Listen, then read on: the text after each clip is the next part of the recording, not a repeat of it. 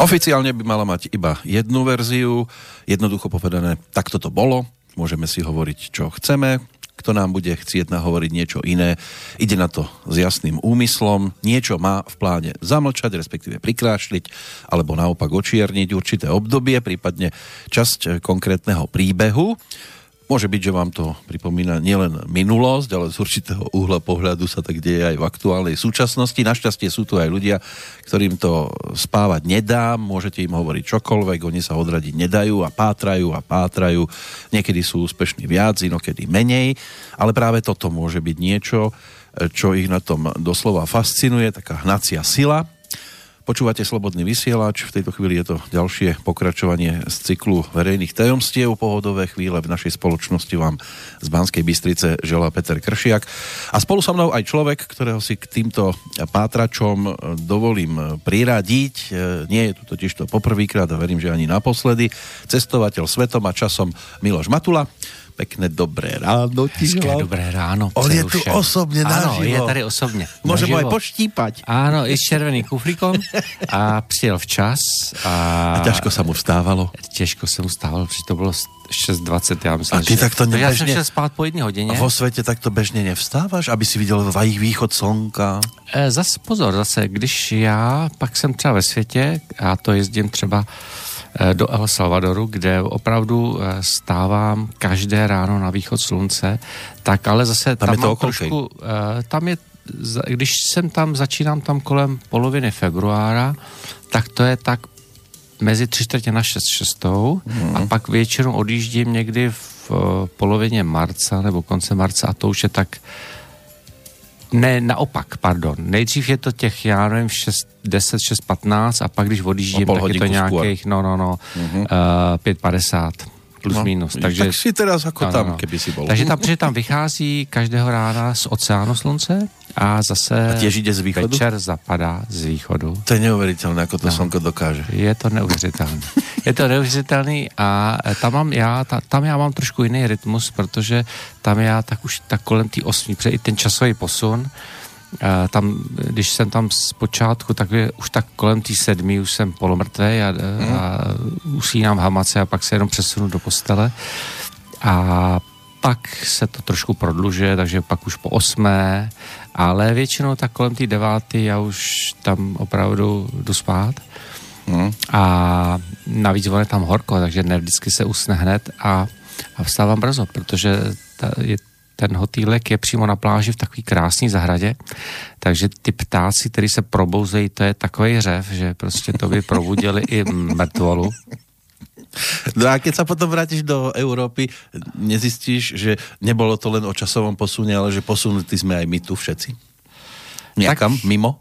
Tak já myslím, že tady ta Evropa je celkově trošku uh, více hektická, eh, stresující a ty lidi tady žijou prostě honbou za něčím a tam se žije trošku jinak. A ako dlho uh, tu dokážeš vydržať v Európe?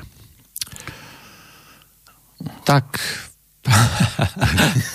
těžká otázka, ale když se podíváš na můj program na webu, tak uh, já pořád někam ulítám. No, Veď to. Jo, takže my jsme se naposled slyšeli někdy v januári. Tak že to bylo, někdy. letí to neskutečně. Tak nevím, jestli to bylo těsně před cestou na Mauricius, anebo už po návratu Musím na Mauricius. do toho archivu, lebo ono nám to skáče ten čas tak neuvěřitelně. No to strašně letí, no. Ty, no. Hrozně to letí. Ono už je vlastně konec marca, konec března. Že? To je šílený.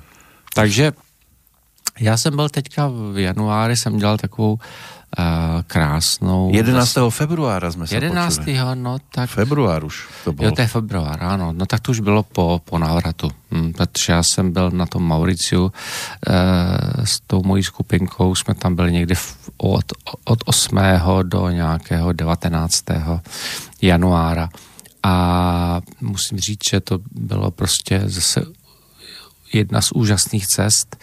Jako jsem v poslední době měl cestu na Azory, tedy pátrání po Atlantis, ale o tom už jsme si povídali. Hmm. A to bylo v oktobri loňského roku. Prostě já jsem samozřejmě věděl, že to bude něco úžasného, ale že to bude tak úžasný, jsem netušil. Předčilo to má očekávání. A Mauritius je něco podobného, protože to je zase trošku součástí jiné starší civilizace, a to Lemurie. Protože Lemurie ležela v Indickém oceánu a součástí Lemurie byl i Mauritius, Reunion a třeba Madagaskar. Takže tam jsme byli v tom januári a taky úžasný, prostě nádhera, člověk, eh, tak tam speciálně, to je malý ostrov a tam lidi jezdí opravdu jenom eh, na dovolený a k tomu krásnému oceánu. Takže tam je to takový opravdu lazy, takový hodně pomalý, ospalý, nikam se nespěchá, Dáte nestává si čaj, se brzo. trošku vám Tam, tu vodu tady, uvaríme. Tady to není ani o čaji, ani uvaríme vodu, tady zpívám, namícháme drinky. No to, to je to svižnější, jo, takže, no? jo, takže tam to bylo takový svižnější, ale ono zase eh, v těch teplotách my se tam přiletěli, bylo 37 stupňů a ještě říkali, buďte rádi, minulej ten, tady bylo 42. Za dva dny nastalo 42. To už je tu chladno. Nastalo 42 a vydrželo to až do konce pobytu. Pravdou je, že on tam vždycky odpoledne začal foukat silný vítr, takže to horko nebylo takový. A nie je to na ten organismus na pre teba zaťažkávajúca skúška, že vždy prídeš do jiného teplotného pásma? To ani ne, ale úplně není na organismus nejlepší strávit mnoho hodin v letadle v klimatizaci.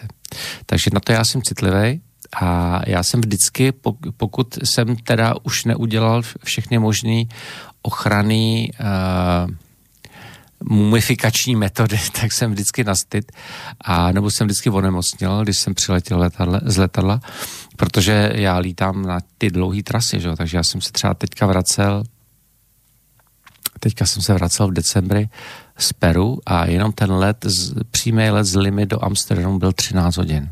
No to si čelo asi zvykne no. už na ten presun E, no to jo, ale zrovna mm, na žíli to úplně není ideální a hmm. ta klimatizace, protože tam stačí, když bude jeden člověk nemocný a celých těch 13 hodin se to tam pere v té klimatizaci, tak samozřejmě e, Hmm, keby to, keby to opisoval Bulvár, tak napíše se, Miloš hazarduje. Áno ti se slabší imunitou to chytnou hned.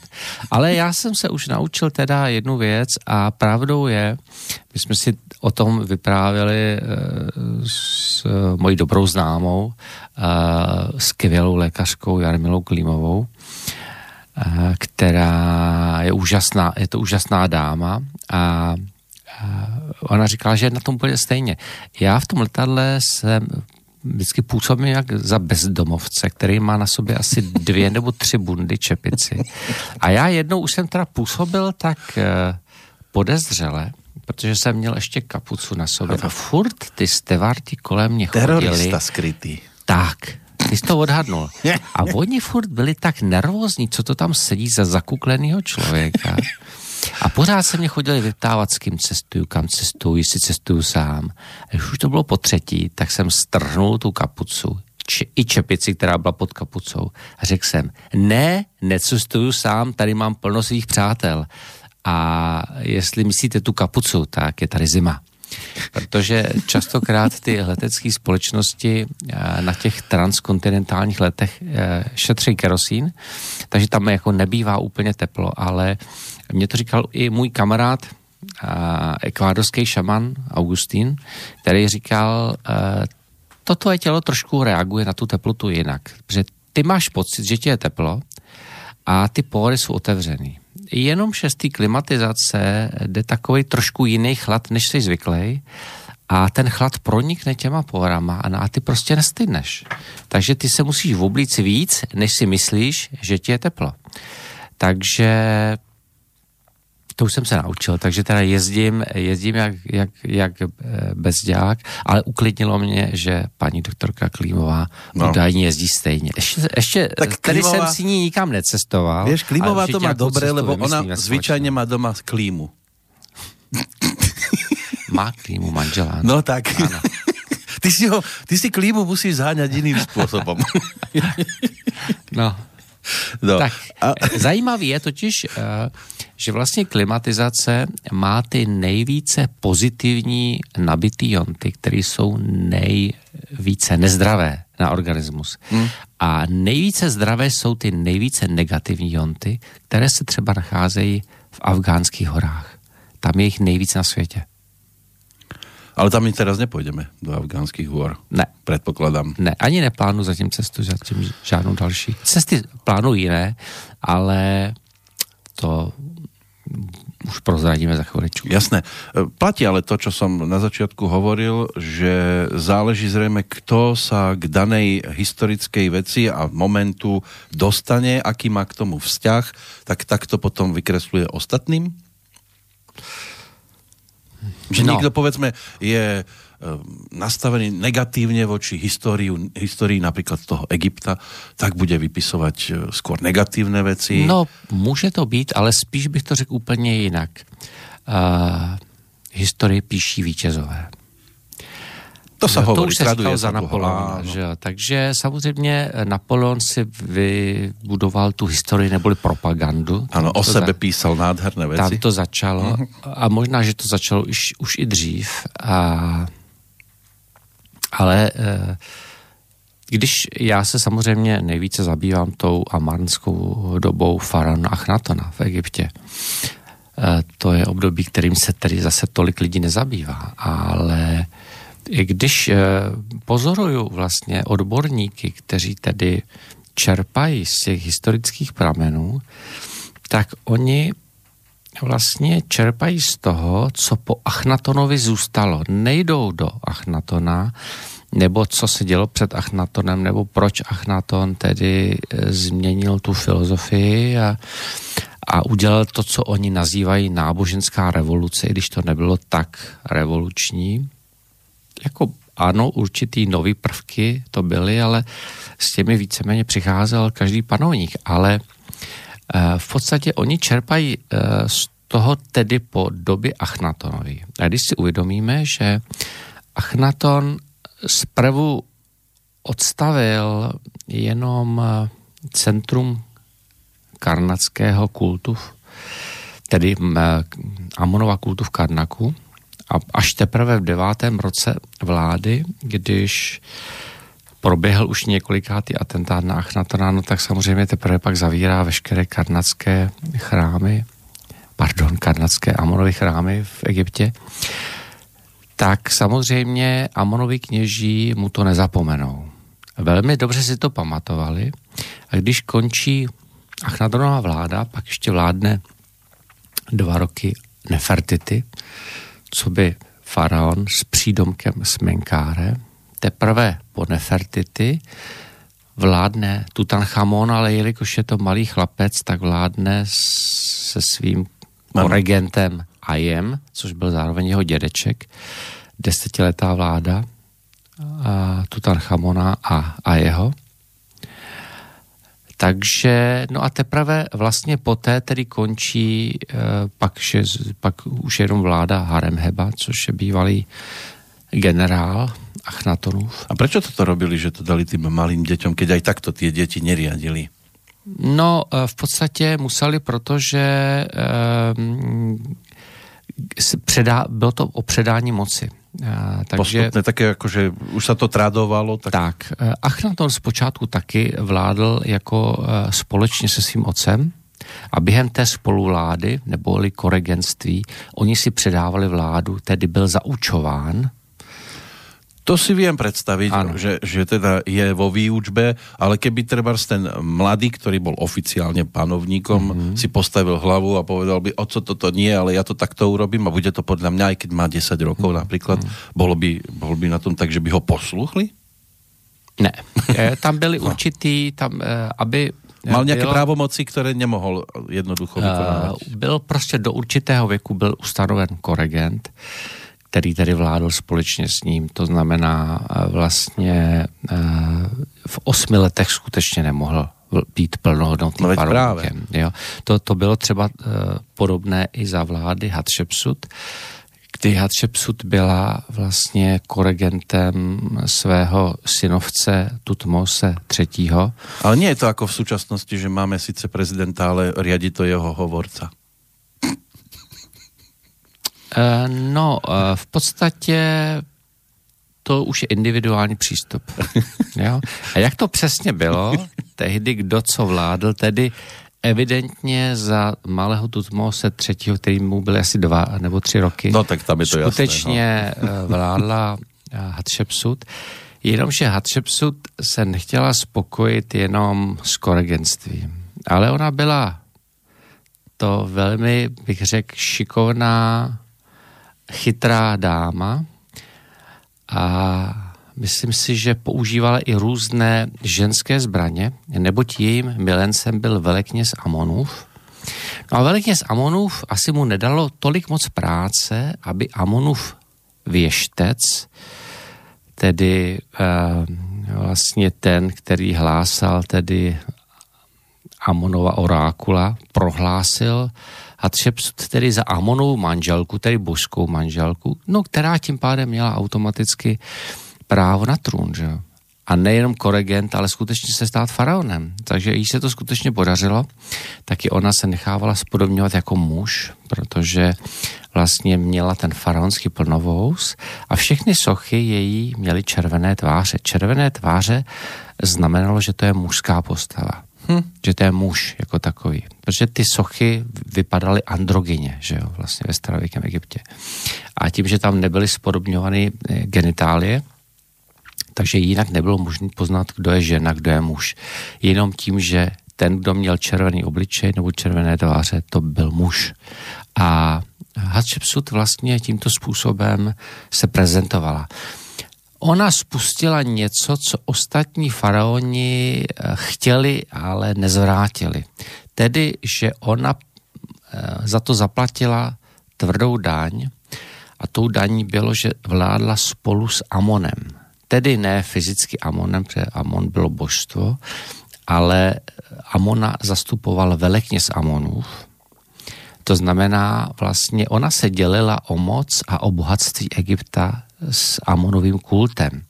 To znamená spoustu bohatství hmotného i polností a tak dále odplynula jakoby z té eh, egyptské státní moci do Amonovy moci Určité desátky se odváděly částečně státu, částečně Amonovi a vlastně veškerá rozhodnutí faraon musel sdílet a konzultovat s Amonem, tedy s Amonovým veleknězem, který ho zastupoval. Což se samozřejmě žádnému z dalších faraonů nelíbilo a chtěl to změnit tak, jak to bylo předtím, kdy vládl pouze faraon, jakoby svrchovaný panovník s božským statusem. I když samozřejmě tam byly náznaky a ať už se čtvrtý, což byl Achnatonův dědeček, to chtěl změnit, anebo Amenhotep třetí, což byl Achnatonův otec. Všichni tedy začínali pomalu prosakovat s nějakými náznaky Atonova kultu, tedy toho slunečního kultu, tak e, skutečně toho dosáhl až Achnaton. On ve druhém roce své vlády začíná stavět v Amonově srdci, tedy v Karnatském chrámu. První chrám, posléze eh, ty chrámy byly celkem čtyři ve druhém, zhruba třetím, čtvrtém a pátém roce vlády. A samozřejmě Amonovi kněží si zpočátku logicky mysleli, že tedy když staví v srdci Amonova kultu, že to budou další chrámy, Amonově kultu zasvěcené, což se zmílili a když, zmí, když zjistili, že to byly chrámy zasvěcené Atonovi, tak vlastně se pokusili o první atentát na Achnatona. Samozřejmě faraon se to dozvěděl dříve a tak s předstihem zaútočil jako první. Zavřel tu Amonovi svatyni v Karnaku. Samozřejmě všechny ostatní Amonovy svatyně v zemi dál fungovaly. Jenom tato svatyně v Karnaku v tehdejším Vésetu, dnešním Luxoru, tedy byla zavřená. A tedy to Amonovo kněžstvo rozprášeno do jiných rámů.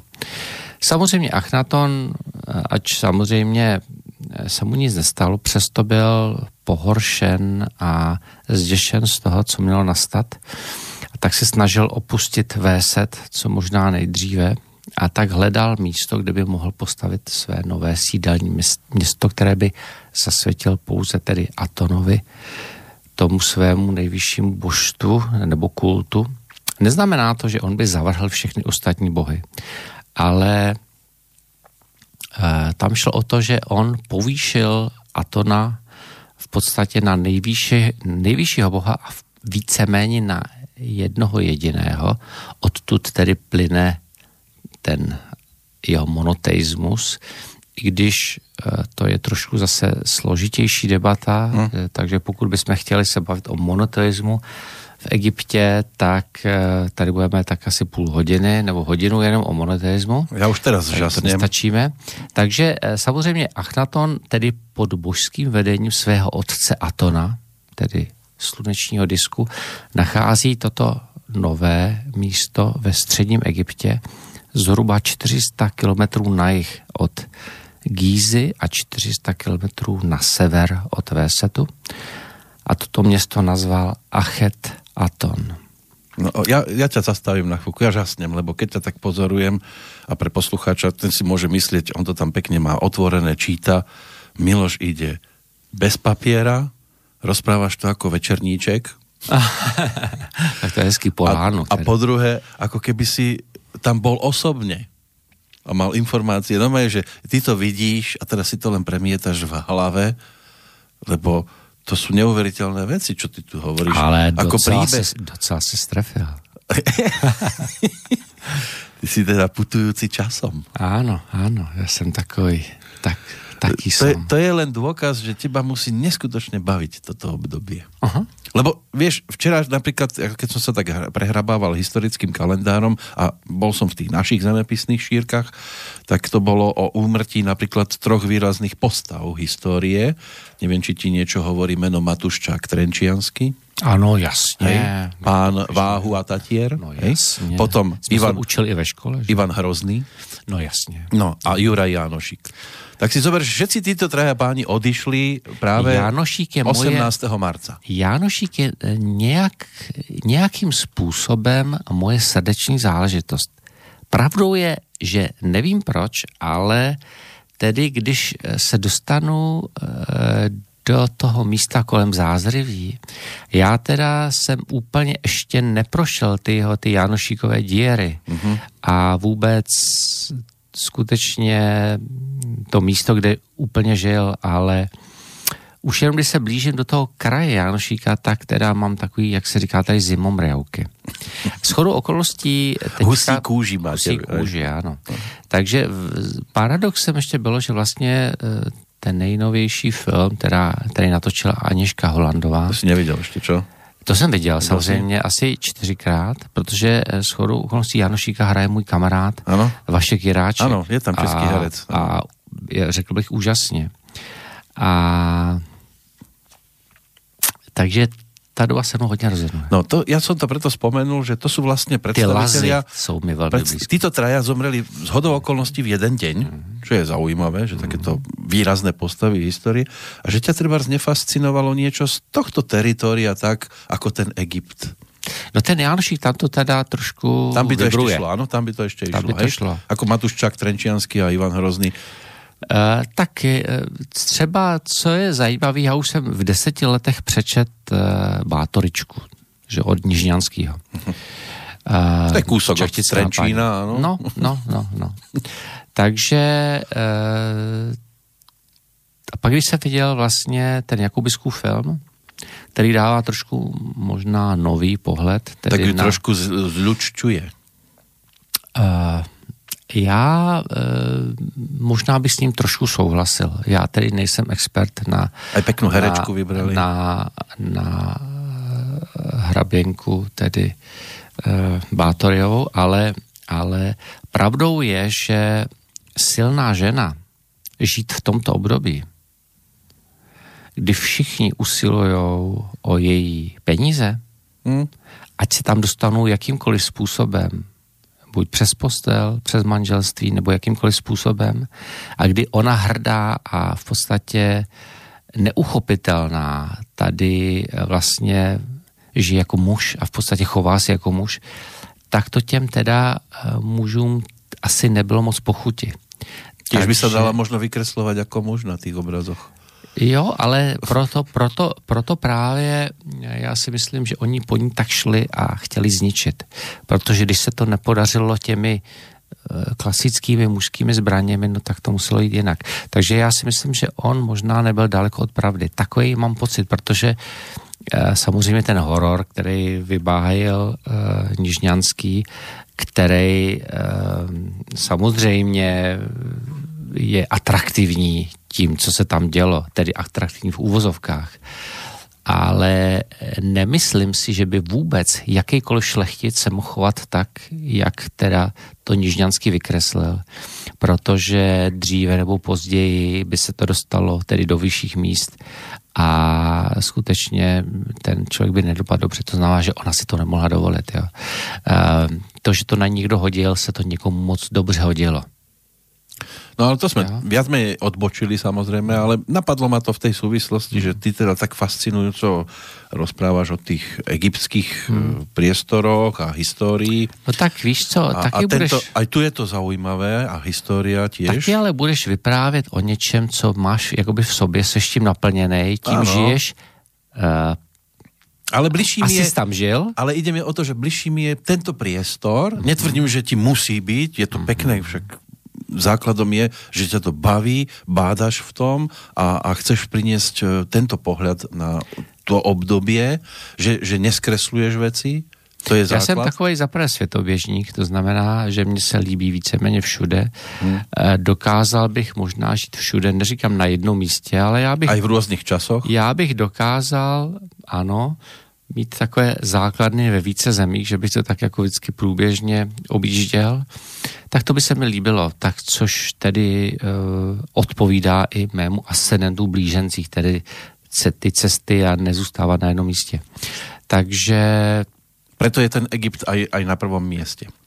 Egypt vždycky byl na prvním místě. Egypt byl bá srdcovka a já to píšu v úvodu té mé knižky Achnaton a Nefertity, faraoní slunce, mně když bylo něk, někdy nějakých 8, 9, 10, nevím přesně, teď, teď trošku uh, hádám, ale tak já jsem dostal knížku černobílou o Tutanchamonově pokladu.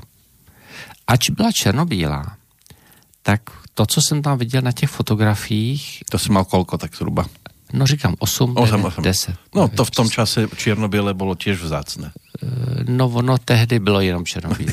Skoro bych řekl. A dnes je těž už svět pomalý černobílý no, taky. Takže, eh, takže tehdy jsem na ty fotky koukal, jako kdyby byly z jiného světa, ale zároveň mi byly něčím velmi blízkými, až jako intimně blízký.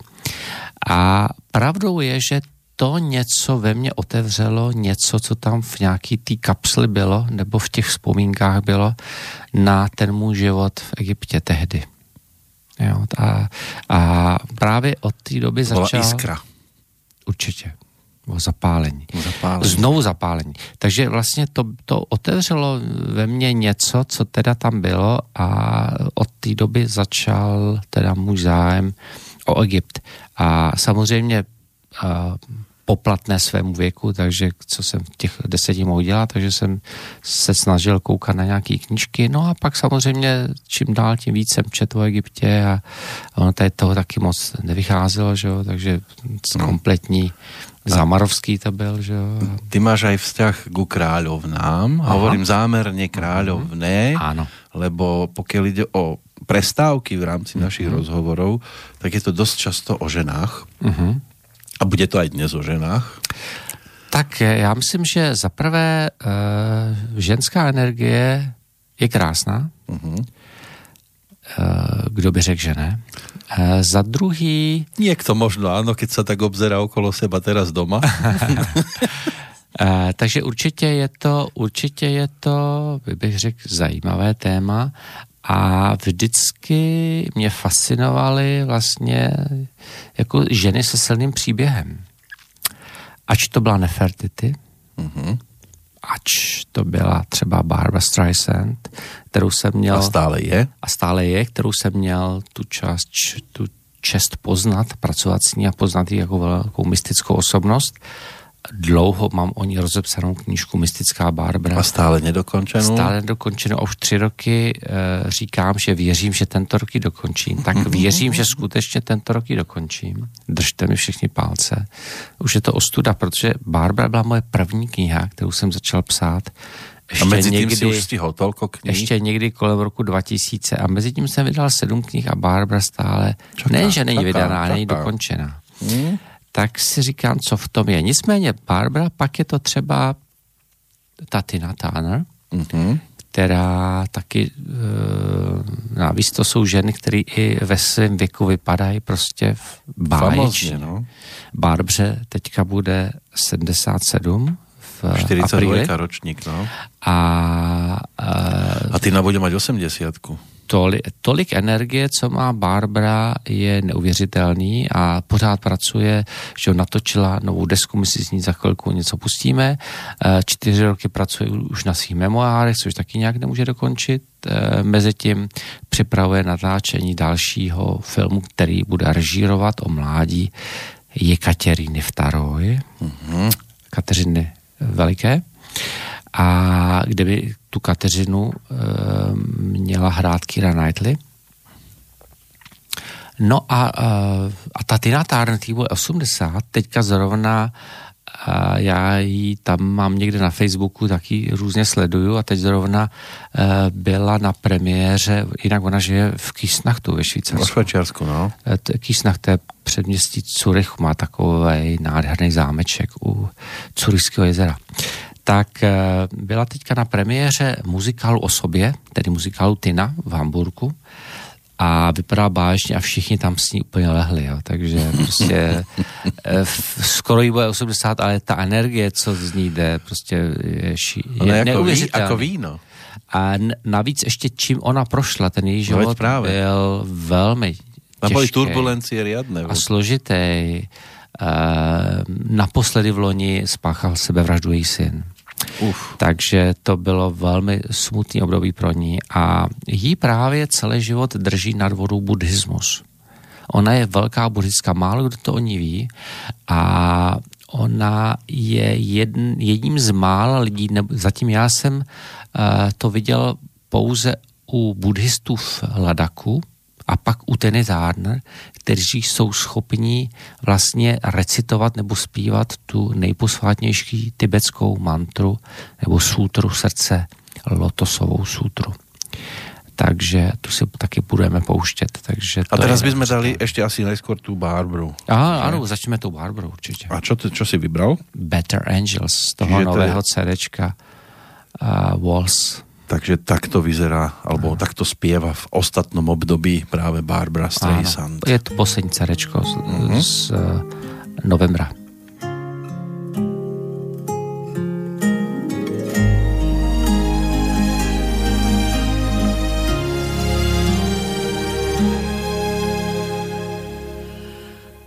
Angry words and bitterness are slow to fade away. What happened to the dreams and hopes that we shared yesterday? Mystic chords of memory that stir within our soul lead us to forgiveness so that we can be made whole. We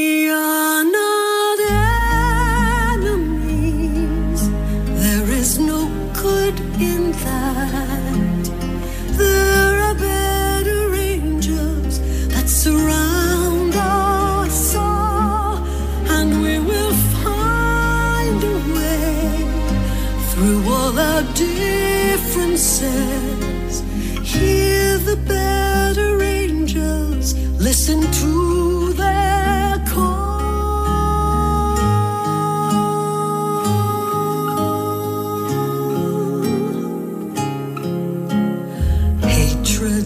Only breeds more hate and darkness in our heart. May we find compassion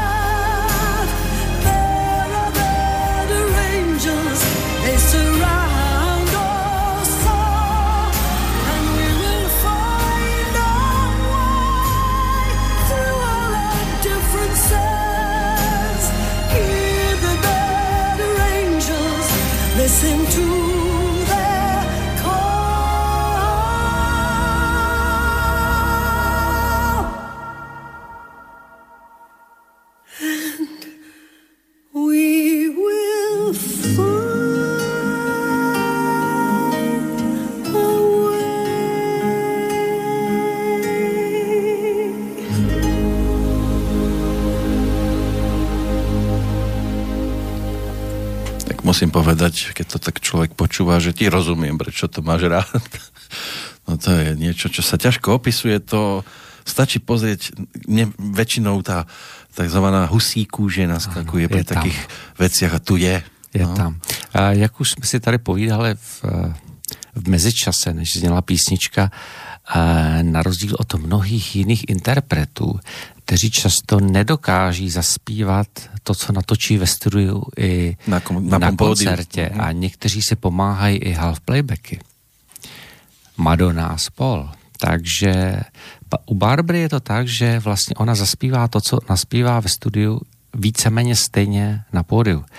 A to ona necvičí, netrénuje, nespívá si ve sprše a kolikrát říkala, že třeba rok, dva roky nespívala a najednou přijde, je to tam? A, a říkala, to je asi channeling, asi to nějak stahuju. Ja, ja treba z tej Madone aj trošku rozumiem, lebo ona to chce aj tanečne doplniť a pri týchto pesničkách sa speváčka veľmi nezadýcha, to si zase musíme povedať. A Madonna chce mať také disko všetko, aj, aj, aj ďalšie speváčky, Kylie Minogue a podobne, tak preto im možno ten half playback trošku aj e, pomáha, aby nebolo počuť, aké sú zadýchané, No. Já myslím, že to že to nebude že, radši, a, že oni to radši odtancují, holky. Aj Já to. myslím. jako je to hezký se na to dívat, ale, Hm, aby to byla ale show. ten zpěv, to je lepší to CDčko zase. že? Jasné. Tak aj pani Hegerová, keď spievala ty No svoje... tak. No, tak to malo A úplne... víš, že, víš, že uh, měli uh, jak Barbara, tak i Hanna Zagorová stejnou písničku? Hegerová, nie? Či Zagorová? Hegerová, pardon. Hegerová? Hanna, Hanna Hegerová. A vlastně ta barbřiná verze se jmenuje The Windmills of Your Mind, tedy větrné mlýny v tvé mysli nebo v tvé duši. Mm-hmm. A, a Hanna Hegerová měla něco podobného, dokonce s podobným textem. Neviem, či nie je ten a, posledný album, ktorý natočila Mlínské kolo, Ano, v srdci mém. tak nějak ano. se to volá, no. A v podstatě e, to je stejný song, který oni natočili víceméně ve stejnou dobu. No, tak Mhm. mm. majú niečo spoločné. No. Mm-hmm. Aj keď uh, pani Hegerová je 31 ročník, mm-hmm. čiže o 11 rokov staršia mm-hmm. a už mimo teda, lebo predsa len ten vek je už nedovoluje, mm-hmm. aby bola aktívnou, mm-hmm. ale tak to je tiež pojem a zostane navždy. No, určite. No, úžasný. No ale to už trošku odbiehame. Sú to síce tiež dámy, ktoré by si zaslúžili pozornosť historika, aj keď dobre, musíme niekedy byť taký k tomu veku sa postaviť tak akože a sa tváriť, že nevieme o, koľko, o koľkom alebo o akom ročníku je reč. Ale ten Egypt predsa len asi bude viac. No, Egypt to je moje láska, to je Čo máš doma Moje z Egypta srdce. také, že si si domov donesol piesok? Já ti ani nemůžu říct, co mám všechno z Egypta, protože moje maminka, když ke mně přijde do bytu, řekne, že to tam mám za prvé jako v muzeu, částečně jako na zámku, kde ty obrazy jsou ve čtyřech, pěti, šesti patrech a částečně jako v kamenolomu. Takže tam mám všechny ty drahé kameny všude. A já pořád eh, přemýšlím, že si najdu někoho na úklid, protože eh, to nějak nestíhám, jak, tak jak jsem pořád pryč, ale když si představím, že by jim tam sáhli na ty kameny, které No, tam počkaj, jsou keď sme skoro pri tých všude, kameňoch, aký najťažší si si doniesol domov? To jsem ti ještě nevyprávěl. To jsem, to jsem nepočul ještě. To A si pravdu je, že teda to byl, dá se říct, jakoby úplně obyčejný kámen. Ale když jsem byl poprvé v Salvadoru, tedy ne poprvé, když jsem byl poprvé v, v El Tunku na pláži, což byla asi moje druhá cesta do El Salvadoru, tak já jsem tam byl dva měsíce na té pláži a tam jsem si našel takový krásný kámen, s kterým jsem tak komunikoval, meditoval a měl jsem ho tam na terase před tou svojí chatičkou a on vážil asi takových 15 kilo. A mě bylo tak líto tam nechat. Já jsem si říkal, já tě tady nemůžu nechat. Já se na Ty to si nemůžu si dívat. doniesol domov. Jo, a já jsem, já jsem tušil, že to neprojde Veď práve. bagáží, protože já jsem eh, tehdy ještě tedy zrovna, když jsem jel, pak už jsem se na to vykašlal, už jsem začal jezdit taxikářem, protože jsem si říkal, já si to nebudu prostě tak komplikovat, protože to, to byla, to, protože až je to teď vyprávím, tak nejen ty, ale i všichni eh, posluchači se počurají smíchy. Ten můj bágl byl tak těžký, že, a to jsem teda ještě teda nejel tím taxíkem, že jsem, já jsem nemohl nastoupit do toho autobusu, protože ten bágl mě převážel na ty záda, takže oni mi tam nějak dotlačili nahoru, abych tam vůbec nastoupil, protože jak jsem vždycky e, šel s tou nohou dozadu, tak ten bágl mě táhnul také dozadu a já jsem z těch schodů padal, jakoby pořád. No, takže pak jsem teda ten Ani sa nepýtali, prečo to tak máš ťažké? ne, ne, ne, oni jsou takový hrozně hodný a Mm. eh, ty Salvadorci jsou, a navíc s těma autobusama tam jezdí takový ty opravdu ty, takový ty lidi, co tam jedou do práce, takový ty chudí a tak, mm. že jinak všichni oni mají, zase ty bohatý mají svý auta.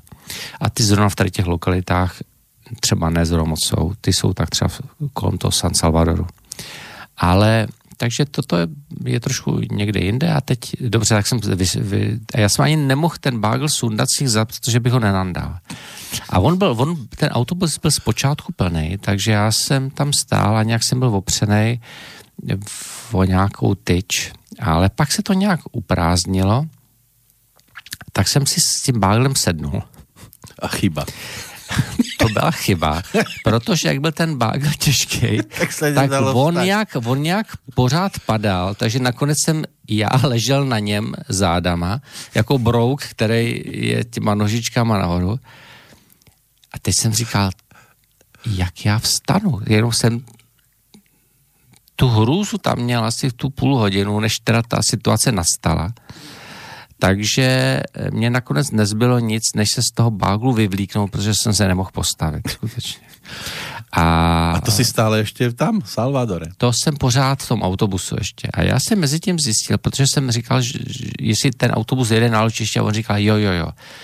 A ve finále mě vykopávali a to jsem ještě, já jsem říkal, že to byl snad anděl, že tam byl najednou takový stevard, kterým jsem se pak i chvilku bavil a on říkal, že letí stejným letadlem, protože jsem letěl někam do Atlanty, že jo, a teprve z Atlanty jsem pak letěl do Evropy, takže přes Spojené státy a on říkal, že prostě eh, stevardem na té palubě, takže pojedeme spolu na to letiště, že mi je ukáže. A teď najednou, že máme vystupovat a já jsem říkal, tady žádný letiště není, on říkal, ale jo, pojď, pojď, pojď. Tak, tak pomohl mi s tím báglem teda. A teď jsme byli na nějaký křižovatce, která byla nikde. křižovatka v někde v džungli někde. Údajně letiště. Tak jsem pochopil, že to bude asi přestup na jiný autobus, jenomže mezi tím přijel takovej eh, pick-up, už nějaký lidi byli nahoře a tedy, že my tím pojedeme na to letiště. A a teď zase já už jsem měl zase ten bágl na těch zádech, který by mi tam jak pomohl, abych teda, protože jinak to nešlo, nešlo unes, jak byl těžký, ten No, možná právě. měl 50 kg ten bágl. A, eh, a teď já jsem chtěl nastoupit do toho pick-upu a ono to nešlo, jak jsem byl tak těžký. A on teda, že už musí jet, a já jsem říkal teda dobře, tak já se budu držet a stál jsem na těch zadních stupačkách a ten s tím báglem, teď jsem se jenom modlil, abych se nepustil, protože ten bágl byl tak těžký, že mě furt táhnul dolů. A my jsme takhle ještě jeli asi 6 kilometrů na to letiště, což jsem teda ve zdraví přežil. Uh, pak jsem poděkoval všem mocnostem, který mě tam drželi, jinak to se nedalo zvládnout. No a teď teda, teď jdu a opravdu vážím ten bágl a on má 46 kilo proto já jsem nechal ten kámen nahoře. A to teda samozřejmě to bylo někdy v roce 2009. Pardon. A 1999 nebo 2000. Potrebujeme si trošku odkašľať, napiť sa pekne. Už to je ťažký aj príbeh, nie? To No ešte... ne, tak já když vyprávím o tom kamenu, tak už jsem z toho tak vyřízený, že... si, si sa dostal Takže do teď se na tom letišti vážím ten bágl, 46 kg, že jo, te, tehdy se ještě ty zavazadla byly těžší, takže já nevím, se mohlo vést asi 30 kg nebo 33 kg, teď nevím. No ale přesto měl 46 kg a proto já ho dal úplně nahoru, protože jsem si říkal, že, mě, že určitě mě ho nepustí, takže ho vyndám tam. Mm. A teď ono to prošlo. Normálně mě ho odbavili i s tím kamenem, bágl No 46 počkaj, ale to bol iba Salvador. Ešte si prišiel do tej Atlanty. Do té Atlanty a teda Tam v nebol Atlantě, problém s hmotnosťou? No, v Atlantě někdy, v té Americe je to někdy a zejména, když člověk letí z Evropy dolů, že údajně mají přeložit zavazadla a v takových 50% je nepřeloží. Takže vždycky si musíte zkontrolovat ty zavazadla, proto je vždycky já dokoupu ty svý lidi, ať se tam jdou podívat, jestli to skutečně přeložili a snažím se, pokud eh, teďka lítám do té Jižní Ameriky nebo Střední Ameriky, eh, se vyhnout teda Spojeným státům a letět přímý, přímý let, prostě z mnoha důvodů, protože Aby sa nestratila batožina. za prvé a za druhý e, trošku teda ty kontroly, myslím, že překračují únosnou Ano, mez to lidství. Mm. A, a, To takže kvôli tým teroristom, že? No, ale já myslím, že to je všechno záminka prostě. Mm. Jo. Jo, já myslím, že to je jak v koncentráku prostě, když, když jde člověk a je to nedůstojný člověka, myslím ty kontroly a to chování toho personálu tam. Takže to se mi nelíbí, takže se snažím vyhnout se tím Spojeným státům a tedy jsem teda tam letěl, protože to byly, že většinou ty letenky byly nejlevnější přes ty státy. No a nějak to proletělo a já jsem si milý kámen přines až domů do Prahy. No a teďka ho mám, eh, protože je tak těžké, že ho nemůžu nikam dát, takže v pracovně na zemi vedle jedné vázy s kytkou. A to je to najťažšie, čo máš doma To je nejtěžší kámen tedy, co mám. Jako jo. Protože všechny ostatní teda drahý kameny nejsou tak těžký, protože pak mám takový velký ametist, takovou ametistovou drůzu, ale zase ta není tak velká, ale ta váží asi 4 kila, 5 kilo. Tak sa nedivím mamine, keď príde potom a pozera na to s hrôzou, že čo to ty tam všetko máš.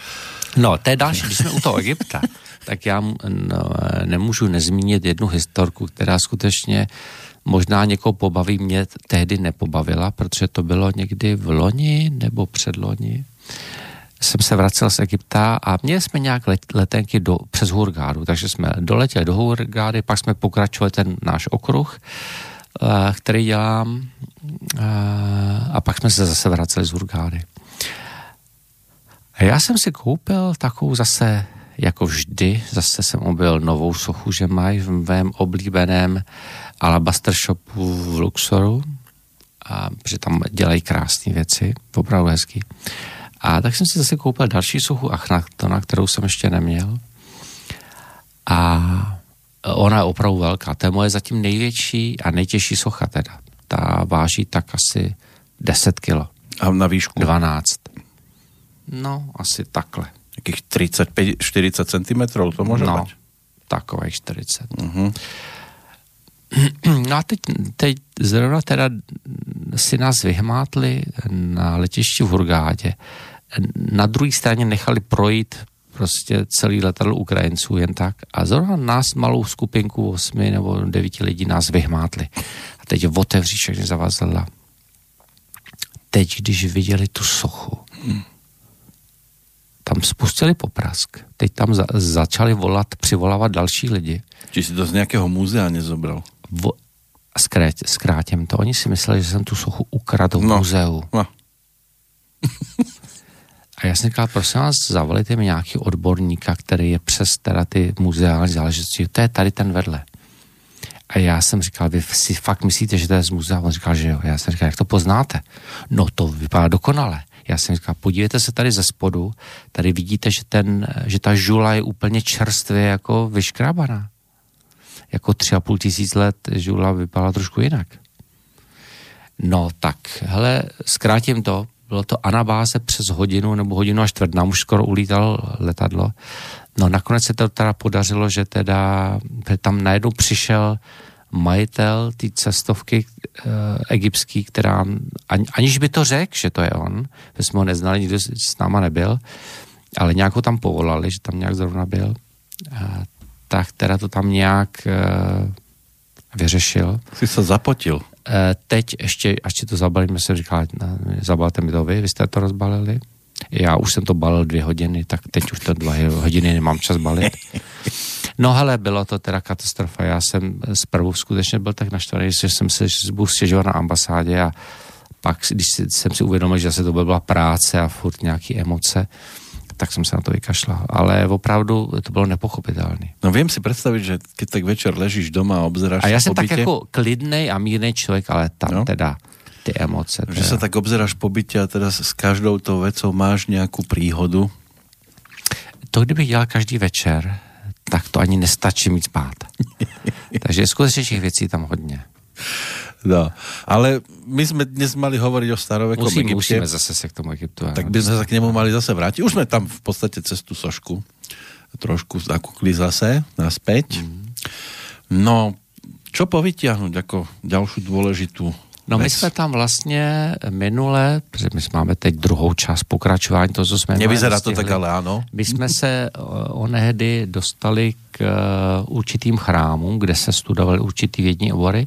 A pravdou, že je, a já o tom píšu, eh, teď na, na to lehce, lehce tak pokukuju, ale vždycky do toho pokukuju a pak se zakoukám na úplně mluvím vždycky o něčem jiném, eh, že vlastně ty eh, první jakoby vědní obory eh, ze starověkého Egypta už eh, dávno byly eh, postaveny ve staré říši. Jo? To, to znamená všechno to, co se studovalo, tak už fungovalo minimálně od staré říše, tak jak třeba píše klasická egyptologie. To je koľko rokov pred, tak, tak povediac, pred Kristom? No, no uh, ono se to pořád mění. Hm? Peťo. Takže ono takzvaně všecko je jinak. A skutečně, kdybychom chtěli být zásadoví, tak eh, řekneme, spalte všechny knížky o Egyptě, egyptologii a začneme trošku jinak a znovu. Takže když já jsem začal psát Achnatona, to bylo někdy kolem roku 2005, tak tehdy ještě neměli egyptologové doladěnou komplet, kompletní uh, druhou dynastii a, a z té první tam měli pár panovníků. Eh, Já jsem tu knížku psal zhruba tři a půl roku, ne, že bych ji psal denodenně tři a půl roku, ale já jsem samozřejmě měl i své další jiné pracovní povinnosti, takže tu knížku jsem psal pouze o některých volných víkendech. Tak eh, vlastně za těch tři a půl roku, když jsem měl hotovou, a pak jsem ji teda vydal celkem za pět let, to jsem rok a půl, jak nemohl najít nakladatele, než jsem tak nakonec si to vydal sám. Takže za těch pět let se v té egyptologii událo to, že nejen, že doplnili tu druhou dynastii, uzavřeli i první dynastii, kterou doplnili a najednou přidali nultou dynastii. Ja pozerám na ten zoznam a, tá, A to bolo pořád- to, že preddynastické obdobie, áno. to bolo, že približne roky 4500 až 2900 pred Kristom. No to Sedí je, to? to je podle egyptologů. Áno, a inak, Ale- to, inak to je inak. Je to, je, je to jinak, protože záleží na tom, kdy to bylo napsané, Uh-huh. Protože ono všecko, každý, teď to právě demonstruju, že každým rokem to bylo jinak. To znamená, 2005 měli nedokončenou druhou dynastii, když jsem po těch tři a půl letech e, to dokončil, tak už byla kompletní druhá dynastie i první dynastie. A vlastně, když jsem tu knížku vydal, tak jsem tam pak ještě doopravoval, že najednou egyptologie měla nultou dynastii. A když se bavíme o každé dynastii, tak to je vždycky tisíc let na zpátek. Takže jenom během psaní mý knížky se egyptologie posunula zhruba o dva a půl nebo tři tisíce let na zpátek. Čiže tá, čo je, povedzme, dnes, e, keby sme to brali z dnešného pohľadu, že dnes je to prvá a druhá, ak sa to zase posunie, tak už to nebude prvá a druhá dynastia, o Ne. ktorej hovoríme dnes, Protože- ale tá už bude možno tretia a štvrtá, tá, ktorá je teraz jednotka, dvojka. Ne, ne, ne, to už je, Nie? to už je daný. Ty dynastie To sa už nebude daný. posouvat? Ne, ne, ty se nebudou posouvat, ale bude se posouvat to předdynastické období, protože jakmile egyptologie... A to sa bude ako číslovať? Minus jedna, minus dva? To netuším, ale uh, oni vlastně to přepisují na základě vykopávek. Takže pokud mm-hmm. něco najdou, takže opět se to bude přepisovat a měnit. To bude už zvláštne, lebo teraz je to napríklad, že predkristové obdobie, potom to bude preddynastické obdobie a ešte bude niečo pred, pred, pred. Ono předdynasticky už je to teďka, protože já jsem možná jediný autor eh, vůbec v Česku, na Slovensku, který o tom píše, o tom předdynastickém období, a kdy já uvádím, já zrovna tady to achnatonální sebou nemám, mám ho v autě, eh, kdy eh, tam já popisuju ty dynastie bohů, polobohů a synů světla, kteří v tom Egyptě vládli v předdynastickém období. My teď zrovna odlétáme za 10 dnů do Egypta, takže samozřejmě i zvu další třeba Máte ještě a, volné města, zájemce, zájemce z řad posluchačů slobodného vysílača, kteří nás poslouchají dneska, nebo si, nemajú nás, nič na práci o 10 dní, dneska, nebo si nás poslechnou ze záznamu. Ano. Takže myslím, že to je, já teď přesně teď nemám ten diář, možná ho mám někde v tašce, je, je ten odlet někdy 28 nebo 29 marec, tedy března, Mhm. až do nějakého 8. apríla. 9. apríla, dubna. Takže je to desetidenní cesta. A e, mimo jiné na této cestě my navštívíme nějaké chrámy, o kterých si za chviličku budeme povídat. A jedním z těch chrámů je chrám v Abidu. Klasická egyptologie tvrdí, že ten chrám postavil Sety první. Není to pravda, tak docela. Sety první na něm dělal stavební práce, ale on ten chrám víceméně rekonstruoval. E, takže samozřejmě další rekonstrukce byly v Ptolemajském období, ale e, tedy když to se ty první tedy stavěl, nebylo to, že by tam bylo to na zelené louce, byl tam mnohem starší chrám a většinou vždycky to bylo tak, že všechny ty chrámy byly rekonstruované těmi panovníky. A nehledě na to, že e, v areálu toho Abidu je i ten jeden z nejstarších chrámů v Egyptě, o kterém egyptologie nemá ponětí, jak je starý, ale podle orální tradice, kterou jsem studoval, tak je starý zhruba 30 až 35 tisíc let starý. A je to takzvaný Osirion, tedy chrám boha Osirida řecky, nebo Usíreva egyptsky. Teraz sme trošku za múdreho, ale mám ťahák. Tam je údajne vytesaný nejaký ten zoznam kráľov. Je to to? Je to v Abidu. No a teď To je to město, ano? Tak, Abydos, ano. Teď o tom chci mluvit, právě proto jsem vytáhl ten Abydos, protože já sice o tom v té knížce píšu, ale píšu o tom, protože já jsem čerpal z Maneta a Maneto byl staroegyptský kněz v Ptolemáckém období, který sepsal vlastně dějiny Egypta. Jmenuje se to Egyptika, bylo to za Ptolemája Filadelfa prvního. Ale e, právě já tam vždycky vodím ty lidi a ukazuju vám tady, že to je na levé straně je stěna, kde právě Sety první eh, ukazuje svému malému synkovi Ramesu II. seznam dynastických králů, které tam jsou, Uh-huh. Ale naproti tomu v té úzké chodbě je seznam před dynastických chrámů na tisíce let nebo na desítky tisíc let pospátku. A egyptologové tvrdí, ano, víme o tom, víme, že to je autentický, původní, není to podvrh, ale pro nás jakoby ta stěna neexistovala, protože jsme z té doby nic nevykopali. Hmm. Takže takhle to pracuje.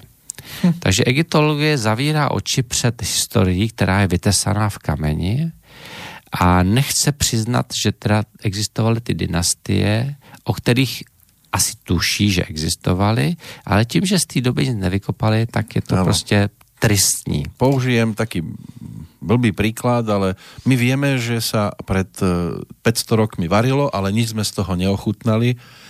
Takže, ne... takže se nevařilo. Takže se nevařilo. Ano, ano. Takže takhle k tomu přistupuje klasická egyptologie. E, je to tak extrémně vědecké, že e, když já jenom čtu historii Achnatona, jak se vyvíjel na něj pohled z, za posledních 50 let, tak ty veletoče, které tam byly, tak si říkám, jestli je to věda nebo hádání. No. Teď krčím rameny, což posluchači nevědí, nevidí. No je to otázka, nad no, ktorou sa dá ano, a my si k tomu ano. zatiaľ zahráme pesničku. Ano, druhou. Máme pripravenú dámu menom Sarah Brightman. Sarah Brightman z nového cerečka Hymn. Uh-huh. A čo to bude teda? A je to ta skladba číslo 7, já ji tady... Gia počkej, Nelseno. Počkej, tady mám, ano, Gia Nelseno. Je to uh-huh. krásná skladba z toho nového cerečka Hymn. Tak si to pojďme teraz vypočuť.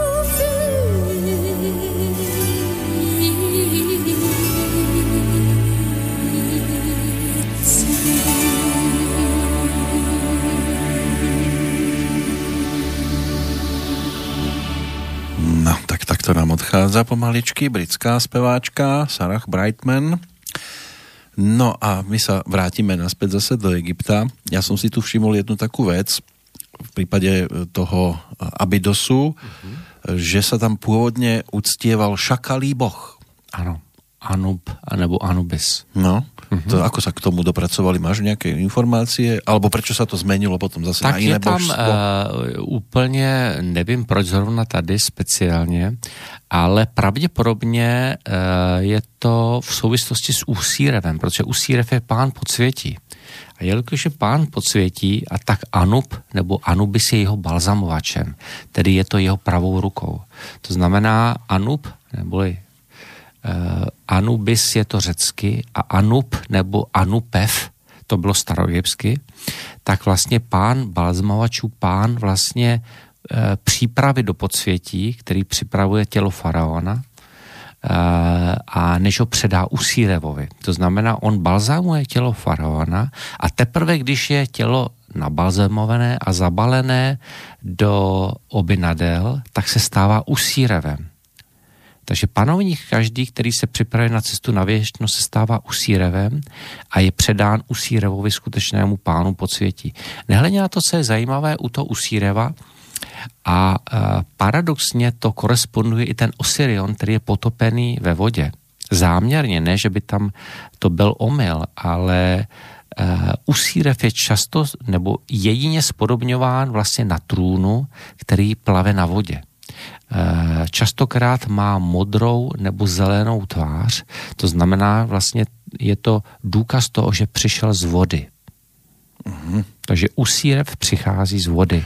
Jeho no, trůn ale... je na vodě a tím pádem i jeho chrám je potopený vo, ve vodě. Protože je propojený s hlubinami, s podsvětím, s duatem.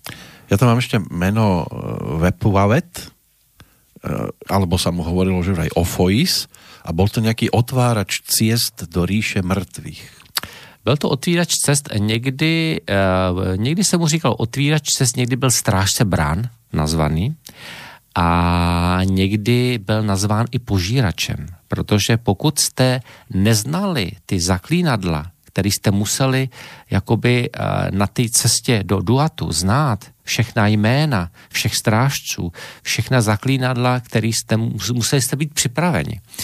A člověk, aby byl připraven, to znamenalo být aper, být vybaven. Vybaven všemi jmény, hesly, který budete potřebovat u těch všech strážců brán. A těch brán byla celá řada. To znamená, každá noční hodina byla jedna brána. Vlastně každý vstup do jiného zásvětního prostoru vlastně jste byli konfrontováni se strážcem této brány, který chtěl po vás heslo. A to, nebo jméno. ty brány išly kam? Ty brány směřovaly do duatu, tedy do podsvětí. Ale to jo? som ako ešte živý človek tam prechádzal, nie? No to už nejsi živý. To už nebol som ne, ne, to, to, Čiže na väčšnosť to bolo? Akože? Buď, buď ten člověk vlastně prochází uh, duatem, tedy v okamžiku smrti, kdy se stává osvíceným, a nebo v okamžiku psychospirituálních zážitků, kdy putuje stejným prostorem, putuje duatem, ale jenom jako jeho astrální tělo, protože fyzické zůstává živé Eh, tady eh, na Zemi a je spojeno tedy stříbrným vláknem s tím astrálním tělem a jenom to astrální tělo putuje těmi branami, aby se tedy vzdělalo, aby došlo tedy poznání a zase se mohlo vrátit zpátky. Takže tam byly dvě možnosti toho putování. Buď člověk, který skutečně zemřel, který byl, potřeboval být vybaven, tedy aper těmi, těmi jednotlivými hesly, anebo samozřejmě adept zasvěcení, který vlastně tam putoval v rámci těch psychospirituálních zážitků, těch iniciací, který pochopitelně musel znát taky i jména těch brán, aby prošel tam, kam potřeboval projít, aby se vzdělal v tom, v čem se potřeboval vzdělat a zase, aby se vrátil a našel cestu zpátky. E, nebylo to jednoduché a nebylo to vždycky bezpečné.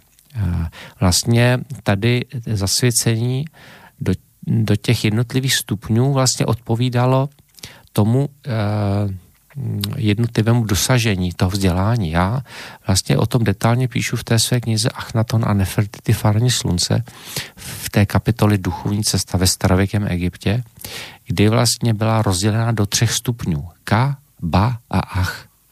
Každý ten stupeň se studoval minimálně 7 let a každý ten stupeň eh, byl zakončen iniciacemi do určitých mystérií. Pokud jste po těch sedmi letech nebyli připraveni k zasvěcení, protože to poznal váš učitel velekněz, tak jste museli další třeba rok, dva, tři roky studovat, než vás znovu přepustili ke zkoušce. Protože ty iniciace byly tak náročný, a de, mnohdy tam šlo o život, že vlastně pokud jste nebyli připraveni, tak by to nemuselo dopadnout dobře. Takže velekněz, váš učitel většinou věděl, když jste připraveni, že to zvládnete. Přesto se někdy stávalo, když jste byli připraveni, že v nějaký moment jste selhali, nebo jste neudělali to, co jste měli udělat, nebo jste vypadli ze svého srdce, když jste se neřídili svým srdcem, protože když jste byli ve svém srdci, tak to vás vedlo, tedy ta intuice vás vedla. A když jste byli napojeni na svý srdce, dokázali jste i uh, zaslechnout telepatické rady svého učitele, který vám posílal rady uh, v, v nějakých třeba nepřehledných situacích, když jste se dostali na cestí. Ale pokud jste vypadli ze svého srdce, tedy byli jste paralizováni strachem, jo, protože mnohdy i ty jednotlivé zasvěcení se týkaly strachu nebo strachu ze smrti. A takový iniciace třeba byly v chrámu Kom Ombo, kdy eh, ten chrám Kom Ombo je vlastně dvou chrám. Je to chrám zasvěcený Horovi a zasvěcený Sobekovi. A jelikož zasvěcený Horovi není náhodou, že ten první zasvěcení do prvního stupně, tedy K, byly horovy mystéria. Takže vlastně mezi tím chrámem Hora a Sutecha, pardon, eh, Sobeka byl bazén mezi těmi stěnami dvou chrámu, který byl do výšky zhruba 15, 17, 18 metrů a na délku 25-30 metrů ten byl naplněn vodou, nahoře plavaly krokodýly a ono to, ten bazének fungoval trošku jako takový labirint. Protože tam se v té horní části se ten adept musel dostat do takového jakoby průplavu, kterým se dostal do spodní části bazénku. A samozřejmě on byl ty dlouhá, dlouhé měsíce trénován ne na to, aby si svítil svým srdcem, tedy nevypad z toho svého srdce, ale zároveň, aby vydržel i mnoho minut, tedy pod, vodou. já nevím, po tou vodu bez nadechnutí uh-huh. a nechal se vést tou svojí intuicí, protože on měl proplavat tu... Mezi oni, tými krokodýlmi ještě. Ne, ty byly nahoře jenom. Iba hore byly. Jenom nahoře. Ale oni tam byli jenom v části, eh, do kterých oni neskákali. Oni skákali v jiné části, no. než potom tam byly ty krokodýly a vy jste zase měli vyplavat mimo tu části krokodýlu. Jo. To byl takový labirint trošku. Takže vlastně oni museli tedy proplout, ono to vypadalo takový, jako byl v tom filmu eh, Vodníci v Čechách, Aha. Takovým tím, jak, jakoby záchůdkem, jo se tam takhle podno, ono do, tak skutečně vypadá, tam jakoby. No a tam se dostal do té spodní části toho labirintu a tam měl někde najít eh, v podlaze takový železný dveře, který měl nadzvednout, proplavat do jiné části bazénku zase, která byla oddělená a tam by vyplaval mimo ty krokodýly. Jenomže někteří adepti možná v, určitý, v určitý moment dostali strach, protože se nedokázali orientovat a teď Vyplávali dokázal kyslík a teď prostě tím, že, tím, že oni uh, je parazoval ten strach, tak ten dech okamžitě zmizel a potřebovali se nadechnout. A v tu chvíli zapomněli na všechno, takže nebyli ani schopni zaznamenat to telepatické vedení toho jejich učitele velekněze, tak prostě bez rozmyšlení prostě potře- jeli nahoru se nadechnout, protože ono to bylo ono to bylo, eh, pokud byli u toho dena někde, takže museli vyplavat nějakých 10-15 metrů nahoru. Hmm. Takže... ten rozdíl těž to tělo zaznamená. No určitě. No a v lepším případě teda nahoře rozehnali ty krokodýly, v horším případě tedy... Ty krokodýly rozohnali ich. No a pak, eh, když to dopadlo úplně nejhůř, a, a tak na, na té škole eh, duchovní cesta pokojeného bojovníka světla, což je moje šamanská ezoterická škola, kterou vedu už 19. rokem, tak my tam děláme mimo jiné i regresní meditace a vůbec tu práci s energií podle těch mystérních chrámových škol starověkého Egypta, o čem se tady bavíme, o čem jsme se bavili i minule, tak tam poslední vzpomínky těch lidí na ten život byl, jaký byly krásný kachličky v tom bazénu. A ty by si, myslíš si, že si v takej forme dnes, že by si to dal? Že by si to preplával? Eh, skutečně, teď mě zaskočil, ale já bych to, eh, já, já spíš odpovím trošku jinak. Já si myslím, že zasvěcení, které se dělali ve starém Egyptě, byly tak náročný, že by málo kdo z dnešních lidí to dal. Hej. Bylo to jiné vybavení. Pravdou, dneska který... vás každý zasvětí do čehokoliv. I po telefonu, hlavně když zaplatíte. Hmm. Ale takže pokud někdo něčím za, e, nazývá zasvěcením do čehokoliv, prosím vás, Eh, je to eh, trošku drzost a vypůjčené slovo z něčeho, o čem ty lidi nemají ponětí. Takže skutečně zasvěcení nebo iniciace byl velmi složitý proces. My jsme se teď dotkli jednoho z mnoha zasvěcení do těch horových mystérií. No ale třeba takový zasvěcení do druhého stupně ba, to byly ty usírovské mystéria. A jelikož byl usírev pán podsvětí, tak zasvěcení do usírovských mystérií se právě dělali ve Velké pyramidě v tom sarkofágu, kam vás zavřeli. No a pomocí určitého přístroje vlastně eh, vaše duše měla opustit tělo, dostat se právě, jak jsme se před chvíličkou bavili, v rámci těch psychospirituálních zážitků, tedy do toho duatu, do toho podsvětí, neboli do těch astrálních sfér, do bezbřehé záře, jak nazývali staří egyptěné, tu energii toho duchovního slunce, kterému my říkáme světlo, láska, vesmírný počítač, Bůh Můdy nazývá uh, toto světlo, nebo toto slunce světlo na konci tunelu. Takže tam se člověk měl, ten adept měl dostat a během té jakoby krátké pozemské chvilky, kterou tam byl, tak, protože ten čas uh, a prostě neexistuje, tedy čas v astrálních pláních plyne trošku jinak. A naopak u nás čas plyne taky trošku jinak. To znamená, tam během té chvíle vlastně ten adept se vzdělal natolik, že by mu to zabralo několik životů. A proto vlastně ti uh, zasvěcení se vraceli a stávali se skutečně léčiteli, lékaři, vědci, matematiky, astronomy, astrologi a vlastně učili v chrámech, stali se z nich vědci v těch posvátných chrámech, protože mnoho těch chrámů bylo zasvěceno vlastně mnohým hvězdám. Za prvé, my víme, že Egypt je založený vůbec na uh, slunci a měsíci, který hráli klíčovou roli v té astronomii a astrologii. Eh, slunce byl no, nejvyšším božstvem, byl to Re. A jak už jsme si minule říkali, Reova svatyně byla v Onu, eh, řecký Heliopolis. Heliopolis je dneska předměstí Káhyry, kde samozřejmě tam už nic není. Ale ta Reova svatyně byla ta jedna z nejdůležitější, nebo ne nejdůležitější v tom starověkém Egyptě.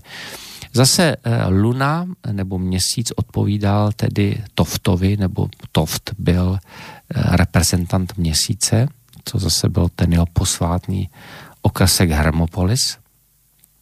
No a právě některé chrámy byly vlastně zasvěceny slunci, slunečnímu kultu a některé zase lunárnímu kultu.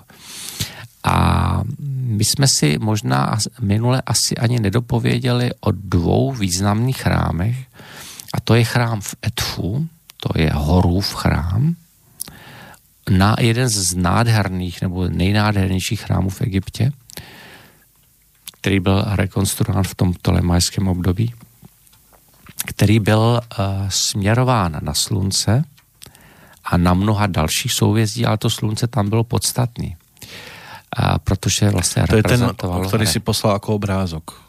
Edfu. Si tak, si tak odfotený, tak to před nějakým... Ano, jo, jo, jo, ano, ano, To je ten. Edfu, ano. Já jsem teď neviděl, jaký obrázek, myslíš na tom uh, fe, Facebooku. Tejto, Ano, k tejto ano. relácii Ano, je ano, tam, ano, ano, si tam v tom, v tom Ano. kolbučiku a za Ano, tebou je ten chrám, ano? To je Edfu, ano. Mhm.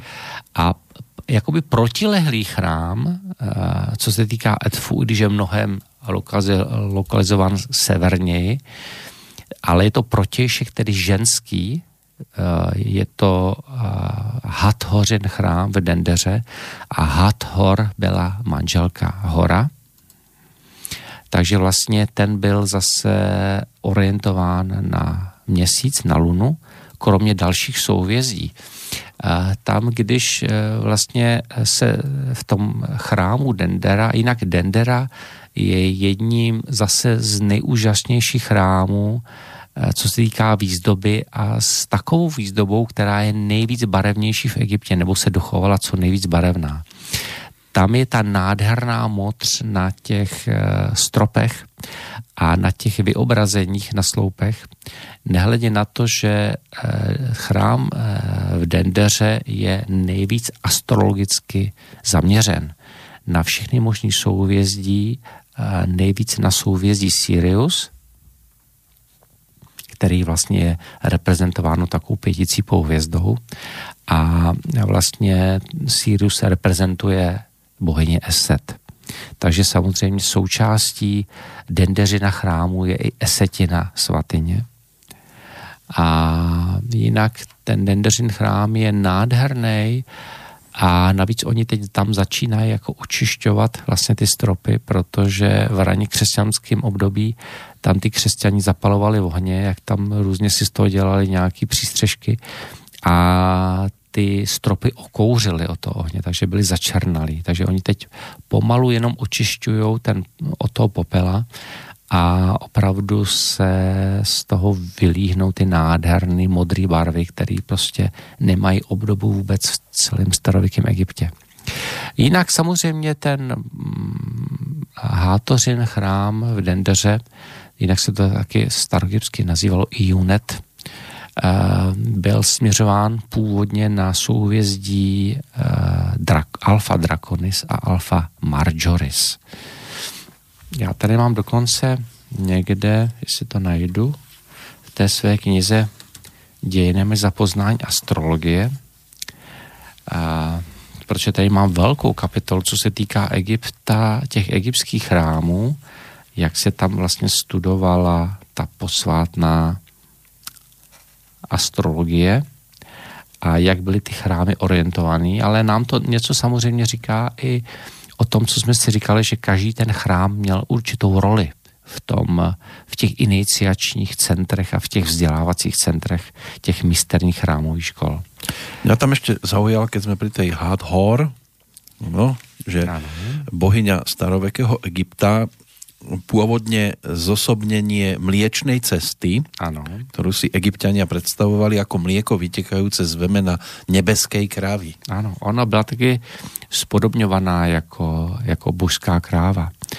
E, nebo tam, když je někdy obrázek krávy, tak to neznamená kráva, ale znamená to hator. Mhm. Ale um, To, čo mala na hlave, to sú také tie krávské rohy?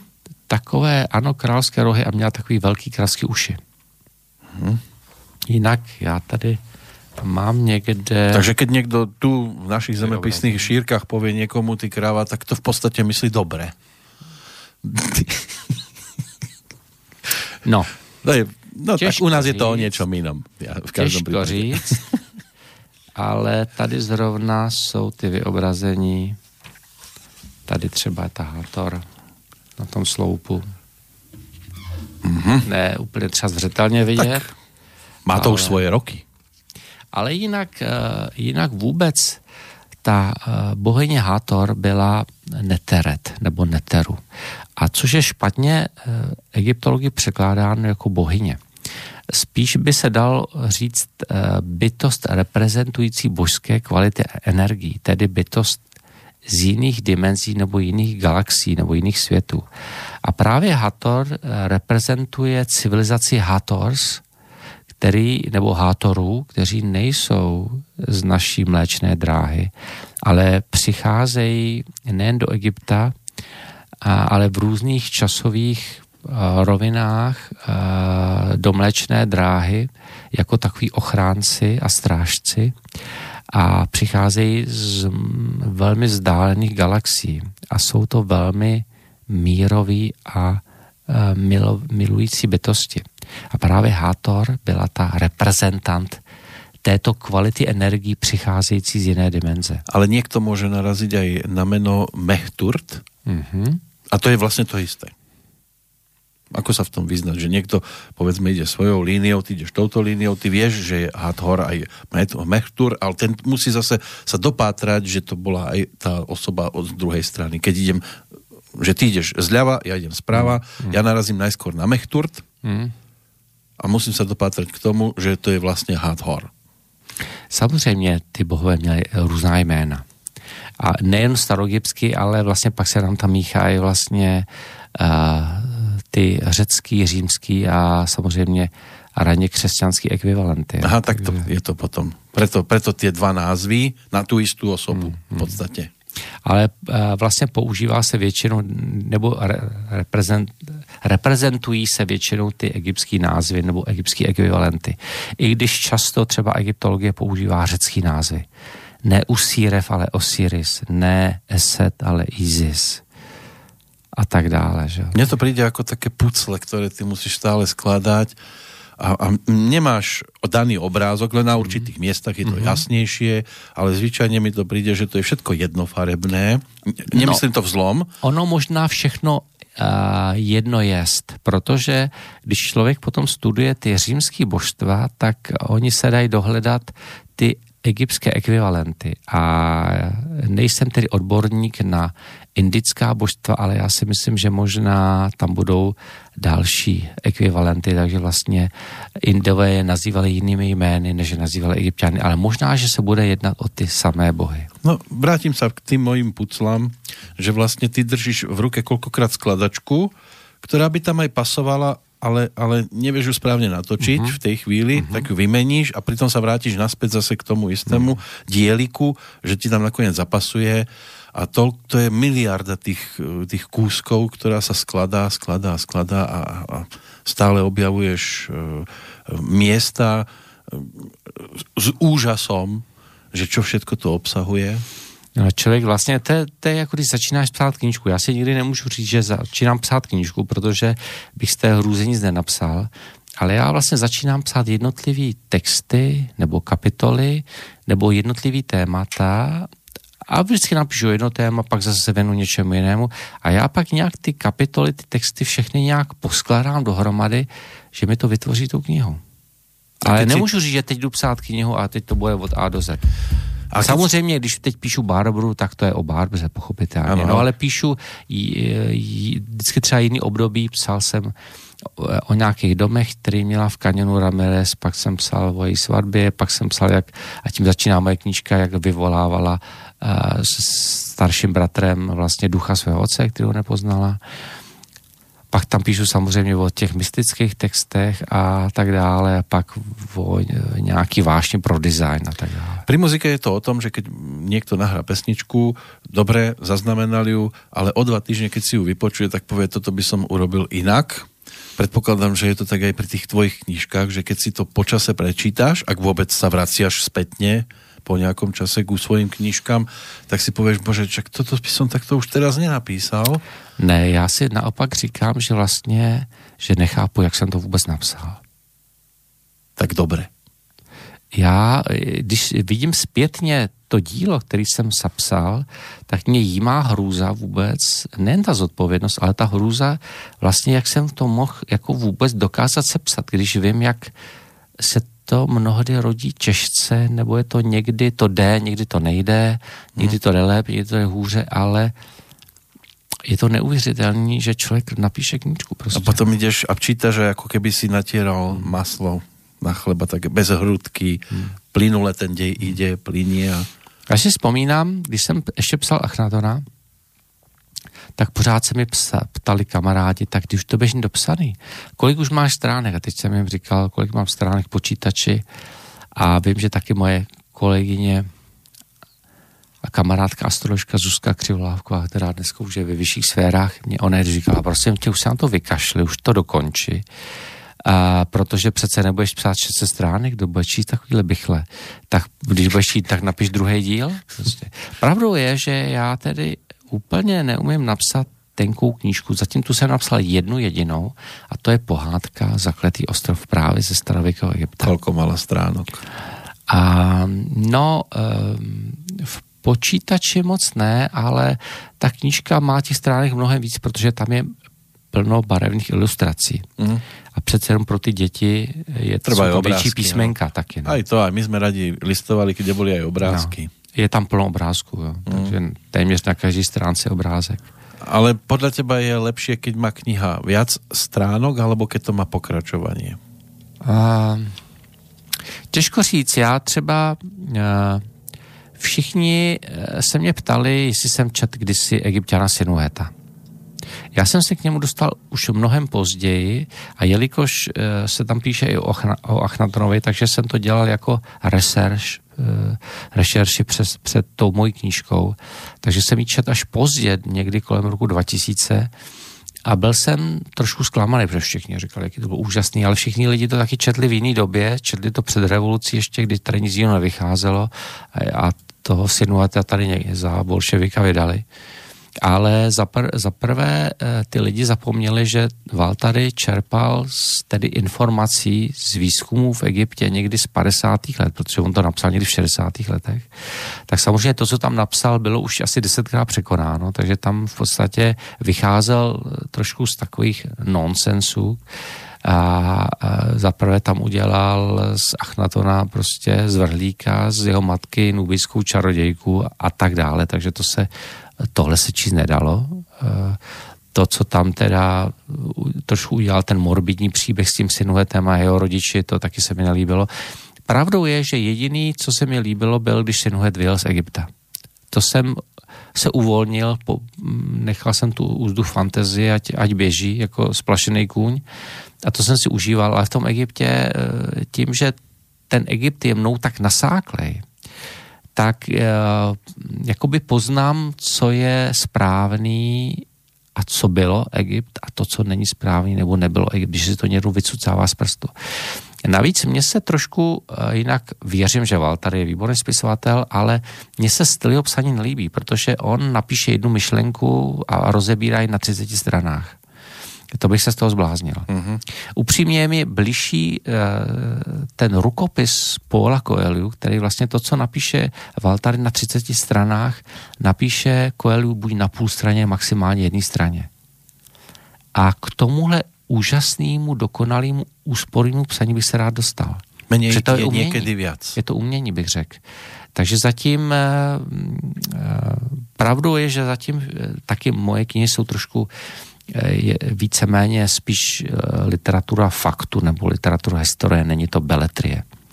Ale pravdou je, že mám napsanou filmovou povídku eh, kolem Achnatona a dokonce já jsem i v Los Angeles před pár lety projednával možnosti realizace ale když si vezmu, jak je to tak strašně složitý a co by člověk tomu musel obětovat a to by musel mít nějakého mecenáše, který by mě Mm.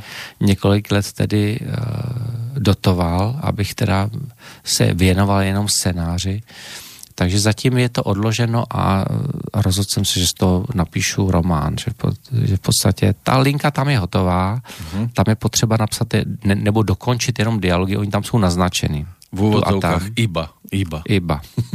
Takže udělat tam dialogy, nebo dokončit ty naznačené dialogy, ale všechno to mám v hlavě a je to na papíře. A pravdou je, že já jsem tehdy to bylo neuvěřitelné. Já jsem měl tedy takovou inspiraci, že já jsem těch 40 stran v počítači napsal během asi dvou dnů. No, rýchlovka neuvěřitelné. to bola. To prostě teklo, to někdo měl do hlavy a to jsem... Aby si si zaznamenal. vedel predstaviť niekoho, kdo by tam mal hrať? Z tých súčasných hercov? Já vždycky vidím to, co píšu, nebo to, co čtu, vidím to jako film. A to je třeba i to, co se mně líbí na Barbře Streisandový, která říká, Jděte za svým snem, jděte za svojí vizí. Je-li vám dáno věci vidět, dokážete je i uskutečnit. Věřte svému instinktu. Já jsem původně filmař. A já jsem vlastně vytvořil nebo stvořil z románu v Erbulvice, který pojednává o Zdislavě z Lemberka, uh-huh. šlechtičně z 13. století, dneska svaté Zdislavě, protože i ten film, eh, ona byla blahoslavená a ona, i ten film posloužil k tomu svatořečení eh, v roce 1995 papežem Janem Pavlem II. Takže vlastně to bylo moje takové filmové děťátko a moje jedna z velkých lásek, kterou nadále zůstává. A, a takže to bylo, to byl film, který jsem jakoby dotáhl. A já, když jsem kdysi četl tu knihu, teprve až po tom přečtení té knihy, já jsem se rozhodl, že jednou ten film natočím. Tak já, když jsem četl tu knihu, tak jsem viděl ty postavy. A samozřejmě já jsem pak dlouho hledal režiséra, který by naplnil ty mé představy.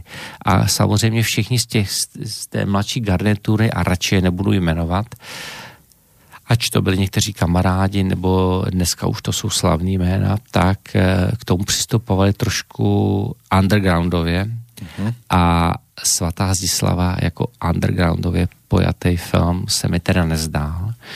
A jediný člověk, který přistoupil, a já jsem si ho ne, nedovolil oslovit, byl Ludvík Ráža, ale jelikož já jsem dělal tehdy nějaký uh, reklamy to s byl jeho 94. dcerou, rok zhruba. to, my jsme natáčeli 93-94. Uh-huh.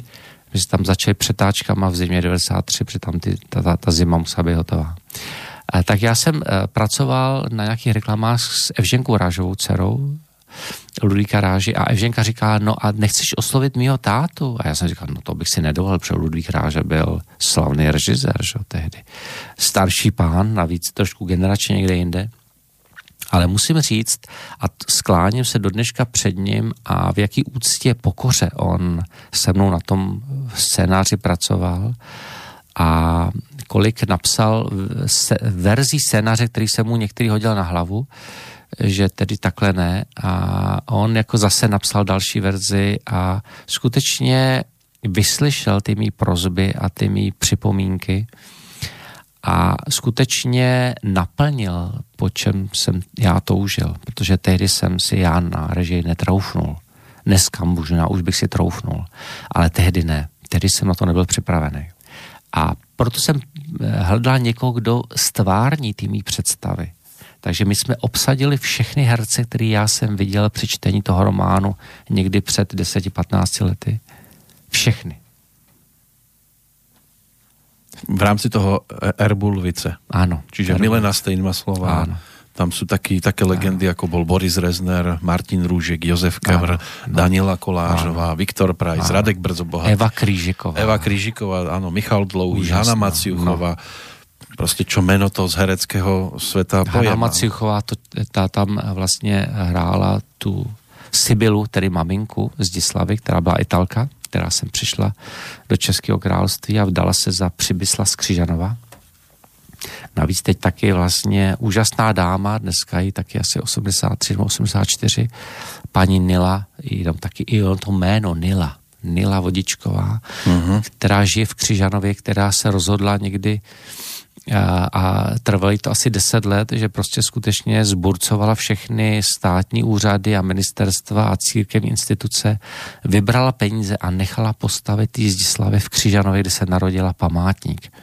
Já byl pozvaný paní Nilou právě a řečnil jsem tam taky na tom otevření, kde se konal i pouť a bylo tam asi 10 tisíc lidí a bylo to prostě úplně úžasný pravdou jsem tam, jsme tam seděli tři hodiny v takové zimě, že se tam nastyt teda, takže na to se nedá zapomenout. Ale bylo to úžasný záž, zážitek a zrovna teďka, když jsem jel, když jsem měl na slovenský turné z Prahy do Bratislavy, tak jsem se právě u paní Nilis zastavil, mě pozvala na oběd, takže jsme si zase popovídali, je to skutečně úžasná dáma a zase klobouk dolů, že existují takovýhle lidi, kteří se natchnou vždycky pro něco. A to je i můj případ, že se natchou pro něco. Jako já jsem vytvořil film, tak ona vlastně stvořila ten památník. Neuvěřitelný. No to sme sa už od Egypta, od No, Egypta zase vrátili naspäť do našich zemepisných šírok a v podstate už uh, ani nejak extra veľa k tomu dnes nepridáme. Tak si snad len povedzme, že kam budú viesť tvoje kroky teraz Tak z moje Banskej kroky- Bystrice, no? No, já jsem právě přijel už včera večer, ehm, jsem ubytovaný v Kováčovi, abych to tady měl kousíček, protože to je moje oblíbená lokalita. Teď jsem tam poprvé v takovém zase hezkém hotýlku, lesní hotel Tatran nebo horský hotel Tatran. A je krásn, krásná lokalita a já zrovna dneska přednáším ve zvolení.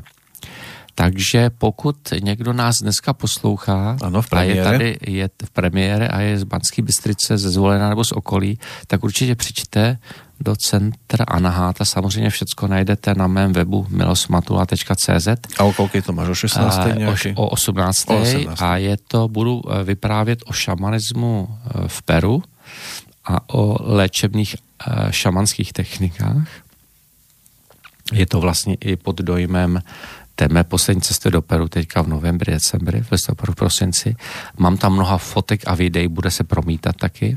A mám samozřejmě i dědečka tabáčka, neboli mapačo. Uh-huh. Budu tam podávat, takže samozřejmě zájemci můžou přijít. No a zítra mám tu samou přednášku v Nitre a ve čtvrtek ehm, takhle, ve čtvrtek a v pátek se koná kongres, který se jmenuje Vedomé zdravě. A právě vede ho a zastřešuje ho ta moje eh, dobrá známá doktorka Jarmila Klímová, která je úžasná psychosomatická lékařka a celostní lékařka. A je, je pro mě čest, že mě přizvala i na tento kongres a já tam přednáším právě o Egyptě, o těch hermetických toftových principech a o léčení ve starověkém Egyptě. A to budu v ten čtvrtek 21. na uh, jarní slunovrat. že? Nebo jarní slunovrat, dokonce 20. myslím. 20. jarní slunovrat a 21. A teď nevím, jestli je i úplně do, dokonce myslím. Jo, má to jak propojený. Dlho sa to spája hlavne s prvým jarným dňom. Ano, první jarní den a jarní rovnodennost je, myslím, že 20. to znamená zítra. Uh-huh. A to budu v té Nitre a cestou do Bratislavy akorát. No a potom ve čtvrtek jsem v té Bratislavě, takže samozřejmě zvu i lidi, pokud by chtěli nejen mě si poslechnout, ale výkvět psychosomatické medicíny z Čech a Slovenska tak to bude právě na tom kongresu Vedomé zdravě eh, v Bratislavě. Zase detaily o tom, buď si vygooglujete Vedomé zdravě, kongres Bratislava 21-22 marec, anebo to mám i na tom svém webu u tohoto data, kde je pak i odkaz na link na, tento, na tuto konferenci. No a samozřejmě zvu eh, na tu moji šamanskou ezoterickou školu Duchovní cesta pokojného bojovníka světla. Já tedy na Slovensku neotvírám zatím žádný ten nový cyklus té škole tím základním seminářem 1, ale otvírám ho v Česku v polovině mája, tedy května. Ale i kdybyste samozřejmě chtěli na Slovensku naskočit do týmy školy, tak já teda už jsem měl teďka třetí stupeň před dvěma víkendy, před dvěma týdny.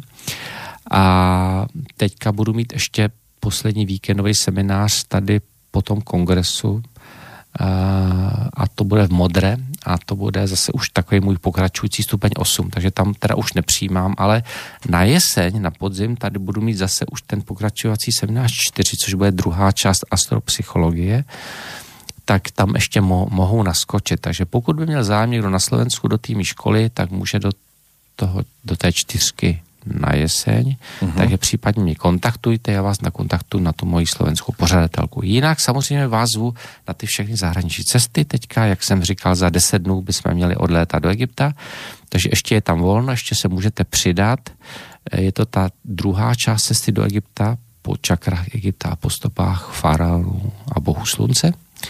A jinak pak já mám další cesty, to mělo by to být začátkem mája za megalety na Menorku, potom je to už ty předprázdninové pobyty se seminářem na řeckých ostrovech, letos je to Rodos, v polovině mája ten letí jenom z Prahy a 31. mája druhý turnus letí i z Bratislavy, z Brna, z Ostravy.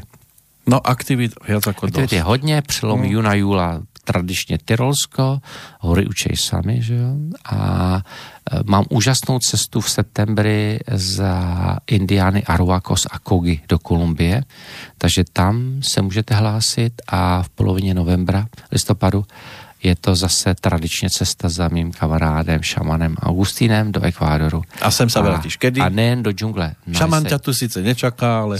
Někdy na jesen, někdy oktober. Oktober. Myslím, že se tady uvidíme. No dobre, tak ti budeme želať šťastné cesty, hlavne návraty. Děkuju, děkuju, děkuju. A na záver Tina Turner, môže Tina byť Turner, teda. určitě. Jinak samozřejmě o mě všecko na, najdete na tom Tak. mém webu milosmatuha.cz, na těch všech mých facebookových profilech, na těch všech mých knížkách. Dneska jsme se bavili o tématech, o kterých píšu v knihách Achnaton a Nefertiti Fárání slunce, 2013 Větná brána k novému věku, dějiny za poznání astrologie, případně pohádka Zakletý ostrov. Všude píšu o Egyptě.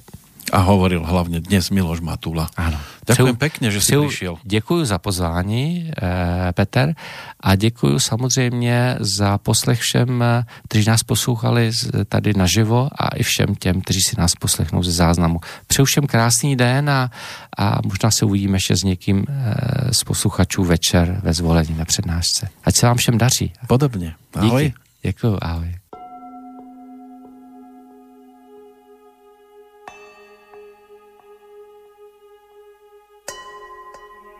남녀행애견 음녀행애견 남녀행애견 묘행애견 호백보라니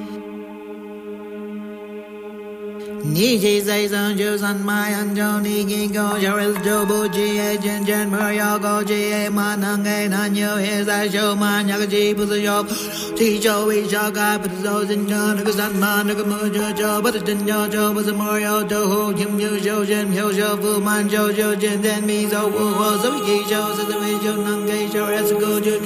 Ye ra ju ju yi nan ju ju hi yo go e khang yo mu jo ho man and do jo jo yo wi jo ja ga jo Jaganyora Hobenchik, Armiskai Guzagnorajik, and Korajinan Moria Mogai, Rigamos always, and Jokeda, Sanmajan Yomola Jojo, the Loho, Ashtaras, Goju, Jobas, Juju, Hinan, Juju, Hiyuko, and Kangya Mushu, Hoben, and No Shori, Yoju, Shori, Shaga, Moria Mokan, Mizo, Ho, Buzu, Joju, Jisharas, Buju, Bozu, Joe, Shaga, Joju, Daish, Gayo, Nangeji, Ho, Yubu, Yobu, na no gu jen jo ho ji zo show wi show ho no zai so no zai cho no zai ta no zai ri no zai za in no zai in no zai ga no zai ho no zai hum ma kuk yo do show wi show ho no zai so no zai cho no zai ta no zai ri no zai za no zai in no zai in ka no zai ho no zai hum ma kuk yo do show wi show ho no zai so no zai cho no zai ta no zai ri no zai za no zai in no zai in no zai ka no zai ho